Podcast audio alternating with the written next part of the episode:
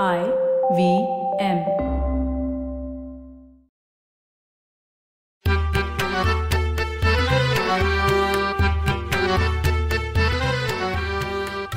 नमस्कार मंडळी. मी डॉक्टर राजीव. आणि मी माणिक. माणिक नुकतंच टीव्हीवर लोककलांवर आधारित गाण्याचा कार्यक्रम पाहत आणि ऐकत होतो ना? तेव्हा समारोप करताना सुबोध भावे म्हणाला. की लोककला लोकसंगीत हे जनसामान्यांपर्यंत सहज पोचत. म्हणूनच संतांनी देखील भक्तिभाव सदाचार पोचवायला आणि रूढींवर प्रहार करण्यासाठी या लोकसंगीताचा वापर केला. हो. एकनाथांची भारुडं तर प्रसिद्धच आहेत. महाराष्ट्रामध्ये तमाशा लावणी शाहिरी भारूड वाघ्या मुरळी गोंधळ यासारख्या लोककलांना लोकमान्यता मिळाली आणि लोकांनी उचलून धरल्यामुळे राजमान्यताही हो. पण काही लोककला दुर्लक्षित राहिल्या. वही गायन. या खानदेशी लोककला प्रकाराला आणि तुळजापूरच्या आराधी लोकांच्या मेळ्याला तितकीशी लोकमान्यता मिळाली नाही. वही गायन हा खास लोककला प्रकार अस्सल खानदेशी मातीतला. राज्यात इतरत्र कुठेही न आढळणारा. खानदेशाचं कुलदैवत म्हणजे कानबाई. तर कन्हेर कान्होळा हे पार्वती शंकराचं खानदेशी रूप म्हणून वही गायनात प्राथंबी त्यांना वंदन केलं जातं. प्रथम त्यांना वंदन करतात. वही गायन या शब्दाची व्युत्पत्ती गमतीशीर आहे. ओवी या शब्दाचा अपभ्रंश होत वही हा शब्द लोककला प्रकारात रूढ झाला. एका पिढीतून दुसऱ्या पिढीकडे पौराणिक काळातील कथा सुरुवातीच्या काळात मौखिक आणि नंतर लिखित स्वरूपात वर्ग झाल्या. कागद शाईच्या शोधानंतर या कथा या वह्यांमध्ये अवतरल्या. वह्यांमधल्या या कथा पद्य स्वरूपात असतात. त्यांना तालवाद्यांची जोड असते. लोकांच्या मनोरंजनासाठी प्रसंगी अभिनय करत यात्रेत सोहळ्यात सादर करण्याची ही कला आहे. म्हणजे वही गायन. खानदेशात तीन चारशे वर्षापासून या कला प्रकाराचं अस्तित्व आढळून येतं. जळगाव जिल्ह्यात काही गावांमध्ये मोठ्या प्रमाणात वही गायन सादर करणारे कलावंत आजही आहेत. वही गायनातील पद्यरूप समजायला कठीण असल्यामुळे पथकातील दुसरा कलावंत त्याचं निरूपण करून सांगतो. शिवाय बरोबर टाळ वाजवणारे झिलकरी आणि कोरस देणारे कलावंतही असतात. सचिन जोशी यांचा वही गायन या विषयावरचा खूप माहितीपूर्ण लेख आहे. त्यात त्यांनी लिहिलंय की महाभारत पांडव प्रताप रामायण यासारख्या कथा अनेक वयांमधून लिखित असतात. पण वही गायन करणारे कलावंत कुठलेही कधीही वही हातात घेऊन गायन करत नाहीत. तर या कथा त्यांच्या अगदी तोंडपाठ असतात. आणि एकेका सादरीकरणात तर सहा आठ दहा अशा समसंख्येत कथेच्या कड्या असतात. काही कथात तर अठरा कड्यांचा समावेश असतो. वा खानदेशातील स्थायिक उत्सवात वही गायन सादर केलं जातं. गणेशोत्सव नवरात्रोत्सव यातही वही गायनाचे प्रयोग होतात. माघी पौर्णिमेपर्यंत मुंजाबाचा उत्सव असतो तेव्हा रात्री वही गायनाचे प्रयोग अगदी आवर्जून सादर केले जातात. पूर्वी वही गायन करणाऱ्या मंडळाला रुमाल टोपी नारळ आणि वस्त्र देऊन गौरवलं जायचं. पण या कलेला प्रतिष्ठा न मिळाल्यामुळे कलावंतांच्या अर्थार्जनाचा प्रश्न मंडळासमोर कायम राहिलाय. आणि अलीकडेच व्यसनमुक्ती व कौटुंबिक वादाची समस्या यासारखे विषयही वही गायनात हाताळले जातात. यात्रेच्या ठिकाणी तर अगदी करोनाचा विषय घेऊन जनजागृतीही केली जाते.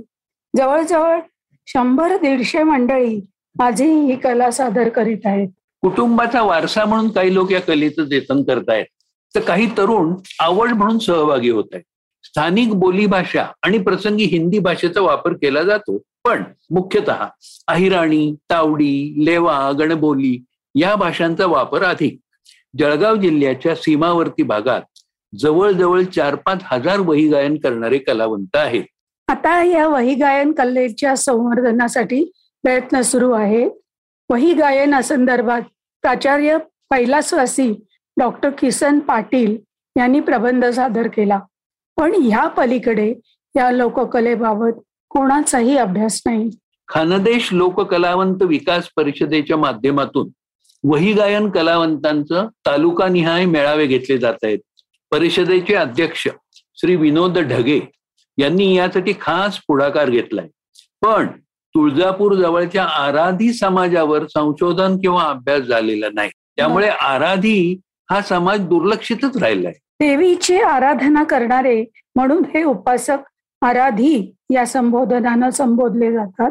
लोकसाहित्याचे अभ्यासक डॉक्टर साहेबराव खंदारे यांनी ही आराधी शब्दाची उपपत्ती सांगताना असंच म्हटलंय. आदिशक्तीच्या सर्व रूपांची उपासना करणारा हा उपासक प्रामुख्यानं तुळजापूरच्या भवानीची आराधना करणारा म्हणून तो आराधी. पण देवीचे मुख्य आणि मानाचे उपासक असलेल्या गोंधळ्यांना हे मान्य नाही आहे त्यांच्या दृष्टीने गोंधळी हे देवीचे पूर्ण उपासक असून आराधी हे देवीचे अर्धे उपासक आहेत. कुलाचार विधी करण्याचा त्यांना अधिकार नाही. अर्धे उपासक म्हणून आराधी. आराध्यांवर श्री मुकुंद कुळे यांनी लिहिलेला लेख त्यांच्या सद्य परिस्थितीचा कानोसा घेणार आहे. त्यांनी लिहिलंय कुळाचार कुळविधी म्हणून देवीचा गोंधळ घालणाऱ्या गोंधळ्यांना आजही मानाचं स्थान आहे. पण असा मानसन्मान देवीचेच उपासक असणाऱ्या आराधी किंवा भूतियांना नाही. हम्म. पंचवीस एक वर्षापूर्वीपर्यंत शुभ कार्यात देवीची गाणी गाण्यासाठी निमंत्रित केल्यानंतर आराध्यांचा पोशाख ठरलेला असे. अंगात गोंधळी घालतात तसाच पायघोळ अंगरखा. फक्त गोंधळी पांढरा अंगरखा घालतात तर आराधी लाल रंगाचा. आणि डोक्यावर वासुदेवासारखीच निमुळती होत गेलेली टोपी. या पोशाखाला बाणा असं म्हणतात आणि तो आजही अगदी सांभाळून ठेवला जातो. मात्र देवीच्या आराध्यांना ओळखण्याची खूण म्हणजे त्यांनी अंगभर घातलेल्या कवड्यांच्या माळा. ही कवड्यांची माळ म्हणजे देवीचं निजरूप मानलं जातं किंवा तिला देवीचा शिक्का असंही म्हटलं जातं. बाणा आणि शिक्का ही आराध्यांची वैशिष्ट्य असली तरी अलीकडे साध्या वेशात म्हणजे सदरा पायजमा अशा वेशातही ते कार्यक्रम करतात. हे समूह गान सादर करणाऱ्या समूहाला आराध्यांचा मेळा असं म्हटलं जातं. विशेष म्हणजे देवीच्या गोंधळात महिला भक्त चालत नाहीत परंतु आराध्यांच्या मेळ्यात महिला आराधी बरोबरीनं असतात. ह्याच अनेकदा गाणी म्हणत आघाडीवर असतात. हम्म पुरुष लाल अंगरखा घालतात. तर महिला आराधी मुख्यतः लाल किंवा हिरव्या रंगाचं लुगडं नेसतात आणि कपाळभर देवीचा मळवट भरतात. आराधींना देवीचा चौक भरण्याचा म्हणजे प्रतिकात्मक प्रतिष्ठापना करण्याचा अधिकार नसला तरी ते गण गवळण आवाहन आख्यान असा पूर्ण कार्यक्रम सादर करतात. आराधी सादर करत असलेलं आख्यान मोठं बहारदार असतं बरं का. त्यात अभिनय असतो आवेश असतो आणि भरपूर गाणी सुद्धा असतात अलीकडे. तर ती मागणीप्रमाणे लावणीच्या ठेक्यातही म्हटली जातात. देवीची गाणी आणि आपल्या कथाख्यानातील भक्तिनाट्यातून आराधी उपस्थितांचं हुकमी मनोरंजन करतात. या हुकमी मनोरंजनामुळे खरं तर देवतोपासक समूहांमध्ये आराधी महत्त्वाचे आहेत. मुख्यतः सोलापूर उस्मानाबाद लातूर या परिसरात ते जास्त आढळतात. कारण तुळजापूरची भवानी करमाळ्याची येडाबाई अशी देवींची ठाणी या परिसरात आहेत. वासुदेव गोंधळी या उपासकात देवोपासनाची रीत कुटुंबातूनच परंपरेनं चालत आलेली असते. पण आराधी समाजात तसं नाही. आराधी पण हे परंपरेनं चालून येत नाही. आणि ते तसं असलं तरी ते सोडून देण्याच्या अधिकारही पुढल्या पिढीला असतो. तसंच एखाद्याला वाटलं म्हणून तो कधीही आराधीपण स्वीकारू शकतो. याचं कारण म्हणजे आराधी ही कोणती एक जात नाहीये.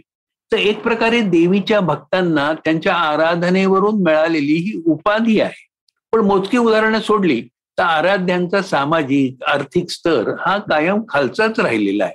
आराध्यांकडे देवीची परडी म्हणून असते. देवीची परडी घरात आणणं म्हणजे देवीचं आराधीपण स्वीकारणं. ही परडी म्हणजे गारुड्याच्या पसरट टोपलीसारखी वेतापासून विणलेली असते.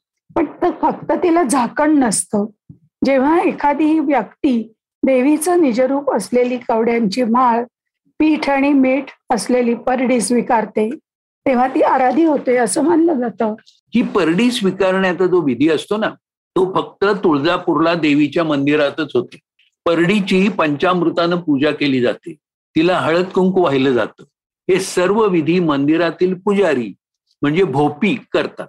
देवळातून परडी घेऊन आल्यानंतर घरी तिची अगदी विधिवत पूजा केली जाते आणि ती देवाऱ्यात ठेवली जाते. परडी दरवर्षी किंवा तीन वर्षांनी मोडून नवी घेतली जाते. ही परडी नवीन व्यक्तीनं घेण्याची वेगवेगळी कारणं असू शकतात. म्हणजे जसं की अत्यंतिक भक्ती कठीण सांपत्तिक स्थिती वरचेवर येणारं आजारीपण वगैरे. पण परडी घेतली तरी परडी घेणाऱ्या व्यक्तीला इतरांसारखाच संसार करता येतो हे विशेष. घरदार सोडून आराधी व्हा असा आराध्यांचा पंथ सांगत नाही. आणि बर का कोजागिरी पौर्णिमेला रात्री बारा वाजता तुळजापूरच्या मंदिरात भवानी मातेचा मोठा छबिना निघतो. यात सहभागी होण्यासाठी त्यात नाचण्यासाठी राज्यभरातून आराधी स्त्री पुरुष तुळजापूरला येतात. त्या निमित्तानं आराधी समूहाचं एकमेकांना हक्कानी भेटणंही होतं या छबिना प्रसंगी आराध्याने केलेला साज शृंगार अगदी पाहण्यासारखा असतो. हम्म. हा आराध्यांचा मेळा मात्र आर्थिक शैक्षणिक दृष्ट्या मागासलेलाच शिक्षणापेक्षा आराधी कुटुंबातील मुलांचा कल सुद्धा गाण्या बजावण्याकडे असतो. त्यामुळे काही चांगले गायक आणि वादकही निर्माण होत आहेत. दिवंगत लोकगायक छगन चौगुले तसंच गायिका साखराबाई टेकाळे आणि गजराबाई ही कलावंत मंडळी या समूहातूनच नावारूपाला आली आहेत. पण आजही आराधी समाज दुर्लक्षितच राहिलाय. सोलापूर सारख्या शहरात सुद्धा आराध्यांची वस्ती एका बाजूलाच आहे. कारण आराध्यांची मूळ जात महार मांग चर्मकार यासारख्या जातीतूनच हा लोकसमूह आकाराला आलाय. दुर्दैवानं आपल्या भक्तांची उपासकांची जात संपवणं अद्याप देवीलाही जमलेलं नाहीये असो. वही गायन आणि आराधी मेळ्यांबद्दल जाणून घेताना आपण लोप पावत चाललेल्या लोककलांबद्दल बोलत आहोत. या लोककला आणि लोकसाहित्य हे अभिजात कला साहित्यातील भाग आहेत असं नुकतंच कवयित्री अरुणाताई ढेरे यांनी सांगितलं. अरुणाताईंना लोकसाहित्याचा लोककलेचा वारसा त्यांच्या वडिलांच्याकडनं म्हणजे राचिम ढेऱ्यांकडून अनाहूतपणे मिळालाय. राचिम ढेरे हे लोकसाहित्याचे अभ्यासक. या विद्वान रचितुल्य माणसानं लोककलेला लोकसाहित्याला उजेडात आणण्याचं मोलाचं काम केलंय. म्हणजे जसं कुमार गंधर्वांनी त्यांच्या अभिजात गायकीमध्ये लोकसंगीताला आवर्जून स्थान दिलं आणि संगीत क्षेत्रामुळे एक प्रकारची क्रांतीच घडवली. मराठी खिडकीतून या लोककलांना सन्मानानं उल्लेखत वही गायनातल्या एका गाण्यानं समारोप करूया बरं का? ही महादेवाची कथा आहे? गाण्यातून सांगितलेली. यक्षाच्या नगरीत जाताना महादेवानं स्मशान योग्याचं वराड जमवलं. आणि सासू सासऱ्यांची गंमत करायला म्हाताऱ्याचं रूप घेतलं. आणि आता पुढं काय झालं ते ऐकाच. लग्न लागता कपाळ बडवी नवऱ्याचा सासरा. जावया आम्हा भेटला साऱ्या दुनियेचा म्हातारा. दिवसेंदेवा स्वरूप पालटल पच्च विशीत बाणेदार. आडपदरान सासू बघते पार्वतीचा वर. गोसावी नव्हे देवा हे पार्वतीचं भाग्य थोर महादेवाचं लग्न लागलं दिवस सोमवार. महादेवाचं लग्न लागलं दिवस सोमवार. बराय मंडळी पुन्हा भेटूयाच मराठी खिडकीतून. मराठी खिडकीतून. तुम्हाला मराठी खिडकीतून हा आमचा पॉडकास्ट आवडला असेल तर तुम्ही आम्हाला जरूर फेसबुकवर सांगा. आणि तुमच्या नातेवाईकांना मित्रमंडळींनाही जरूर ऐकायला सांगा. सांगाल ना?